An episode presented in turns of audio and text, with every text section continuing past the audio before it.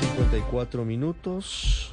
Hay una nueva amenaza del Clan del Golfo, esta vez a los docentes del país en departamentos como Bolívar y Sucre. La de la jubilación, la de la pensión. Imagínese usted, todo profesor, escuche usted en lo que estamos, todo profesor que cobre dos sueldos debe elegir uno, dice el panfleto del Clan del Golfo.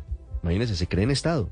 Ay. El profesor que siga trabajando, el sueldo será donde a la organización, obviamente con unos terribles errores de redacción, y se mandará un mensajero a su lugar de residencia. La organización ya tiene a todos los profesores que tienen hasta 3 sueldos y siguen dando lora. Hay que dar paso a los que estén necesitando ese puesto. Haraganes como su presidente engañabobos. ¿Dónde está el Estado? De nuevo, no, vuelvo a la pregunta. Es que la pregunta es la misma. No, lo acaba de decir Ricardo. Ellos son el Estado. Están haciendo una reforma laboral, están haciendo una reforma al magisterio. ¿En dónde está la autoridad? ¿Dónde está el Estado? ¿En dónde está la policía? ¿En dónde está el ejército? ¿En dónde está el ministro de Defensa? 9:55, don Carlos Rivas es el presidente de la Federación Colombiana de Educadores, presidente de FECODE. Profesor Rivas, buenos días. Bueno, muy buenos días, muchas gracias por brindarnos esta oportunidad. Profesor Rivas, ¿en dónde están circulando estos panfletos de amenaza a los profesores? Bueno, alrededor más o menos de 5 departamentos, entre esos departamentos de la costa, pero anoche encontré un nuevo panfleto de los señores de las defensas gaitanistas, donde señalan que ellos no tienen ningún compromiso ni ninguna responsabilidad con esta situación que está planteando, y todo lo contrario, lo que hacen es que ponderan el trabajo de los compañeros maestros. Entonces, como ustedes dicen, ¿a quién le creemos? ¿A los que dicen que no, sí, o al que sí? O al que dice que sí, exactamente. Entonces, que estamos en una incertidumbre muy difícil, porque hay maestros a los que ya los han llamado para decirles que efectivamente les van a ir a cobrar, como decía ahora la compañera periodista, les van a hacer una reforma laboral. Mire, los maestros van donde no va el Estado. Es que desafortunadamente muchas veces no encontramos al Estado, y quien va en representación del Estado es el maestro. Cuando un maestro logra, de los pocos maestros que quedan en el país, yo creo que no alcanzan a ser ni 40 o 50 mil maestros de los 350 mil, lograron una pensión y la compatibilidad con el salario. Vaya usted, mire, la pensión de los maestros es una pensión de 2 millones 2.200.000, y su salario no alcanza los 3 millones. O sea, entre los dos no junta el maestro 5 millones de pesos.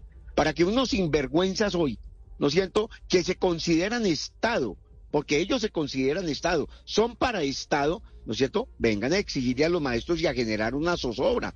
O sea, el maestro está de manera permanente hoy más pendiente del cuidado de su seguridad que de la producción de conocimiento y de saber. Muy difícil la situación. Nosotros llamamos al gobierno del cambio y la transformación, al que ayudamos a elegir, bueno, a que se coloque al frente de esta situación, a defender a los maestros de Colombia y a las fuerzas militares, y desde luego a la policía y a todos los órganos de control del Estado, a proteger la vida de los maestros y a proteger la capacidad de trabajo que tenemos nosotros. ¿Cuándo comenzaron a recibir estas amenazas, profesor?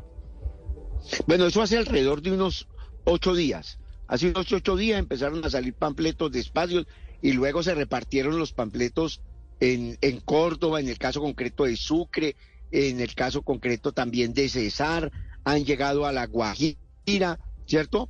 Y se han movido en este sector, y bueno, pues desde luego eso genera una gran zozobra. Usted imagínese un maestro que vaya para su institución educativa en un vehículo particular o que vaya en un vehículo público, lo bajen, ¿no es cierto? Y como ellos mismos dicen, o paga o lo ajustician. No, los maestros no pueden tener este tratamiento en un Estado social de derecho. ¿A quién le ha llegado este panfleto? Fundamentalmente a los maestros, directamente, a las instituciones educativas. ¿A los colegios o a las casas? Les han llegado a los colegios, a las casas y a los WhatsApp. A los WhatsApp también. Pues imagínese usted, ¿ha podido hablar FECODE con el ministro de Defensa, con el director de la policía, con alguien que haya recibido la denuncia? Estamos en este momento en conversación con la Fiscalía. Hay unas medidas que son unas medidas tempranas que nosotros estamos en este momento planteando, porque de lo contrario pues nos va a tocar convocar entonces a una movilización nacional de defensa de la vida y el derecho al trabajo digno. ¿Y les han prometido protección, seguridad? ¿Les han dado alguna garantía para seguir en su tarea? Pues es que imagínense que en la costa, más o menos el número de compañeros en nuestros departamentos puede estar alcanzando alrededor de los 40, 50 mil compañeros maestros.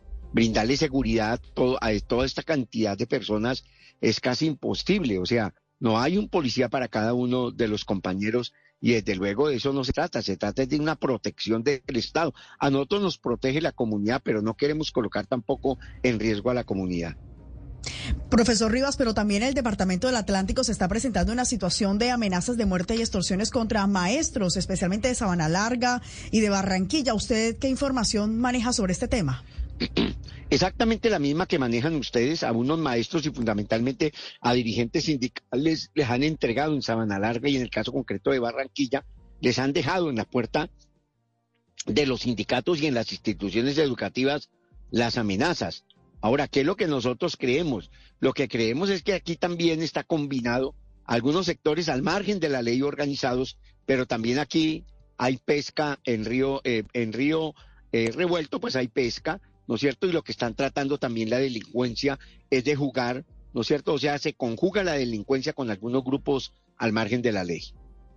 Profesor Rivas, aparte del panfleto, ¿ya ustedes tienen información de algún profesor, de algún docente que oficialmente le haya llegado el mensajero del Clan del Golfo a cobrar ese otro sueldo? No, hasta el momento no han llegado los mensajeros, pero están en camino. Yo me imagino que ahora que en el mes de mayo, ¿no es cierto?, los maestros vayan a cobrar su salario, van a empezar a intimidar y lo que creo es que el miedo es yo diría que es el sustracto de esta situación y con el asesinato de uno o dos maestros, pues eso se vuelve desde luego un miedo y los maestros empezarían o a retirarse, ¿no es cierto?, o a cumplir para proteger su vida. Y no vamos a aceptar eso, vamos a hacer lo que nos toque hacer. Nosotros creemos que hay que proteger la vida, sobre todo cuando se habla de la paz total. Bueno, y si hay paz total, pues el Estado tiene la responsabilidad de proteger a los maestros y desde luego proteger a la comunidad educativa, a los estudiantes, a los padres de familia. Para estos grupos al margen de la ley que la vida no les importa, pueden llegar y hacer una masacre en una institución educativa y generar un muy mal precepto para que los maestros en Colombia cojamos miedo. Nunca en la historia de Colombia, por más crisis que haya habido, había sucedido una situación de estas naturaleza. Sí, ¿cuántos maestros ganan dos sueldos? Al menos en esos 5 departamentos. No sé si usted tenga esa... No, yo creo que en esos 5 departamentos no alcanzan a ser unos 8,000 a 10,000 maestros. Que no son pocos, en medio de todo. No, decir, no son pocos, pero tampoco son muchos. Claro. Porque pero... es que si usted mira, excúseme, un maestro que tiene ese salario es un maestro que tiene 40 años de servicio. No, pero claro, y tienen todo el derecho de tener dos sueldos. Lo digo es porque 8,000 personas entregando un sueldo, imagínese usted al Clan del Golfo lo que significaría para ellos en sus arcas criminales. Así que es una situación realmente muy, muy grave. Sui generis. Es increíble, realmente es algo que no recuerdo haber escuchado nunca, esto de que el Clan del Golfo le pide una parte del sueldo o un sueldo a los maestros que tienen dos salarios. Profesor Rivas, muchas gracias y estaremos pendientes para saber si finalmente se confirma que es el Clan del Golfo o hay en cualquier caso otro grupo de criminales detrás de esta amenaza. Ha sido usted muy amable. Bueno, a ustedes un abrazo y muchas gracias por brindarnos esta oportunidad.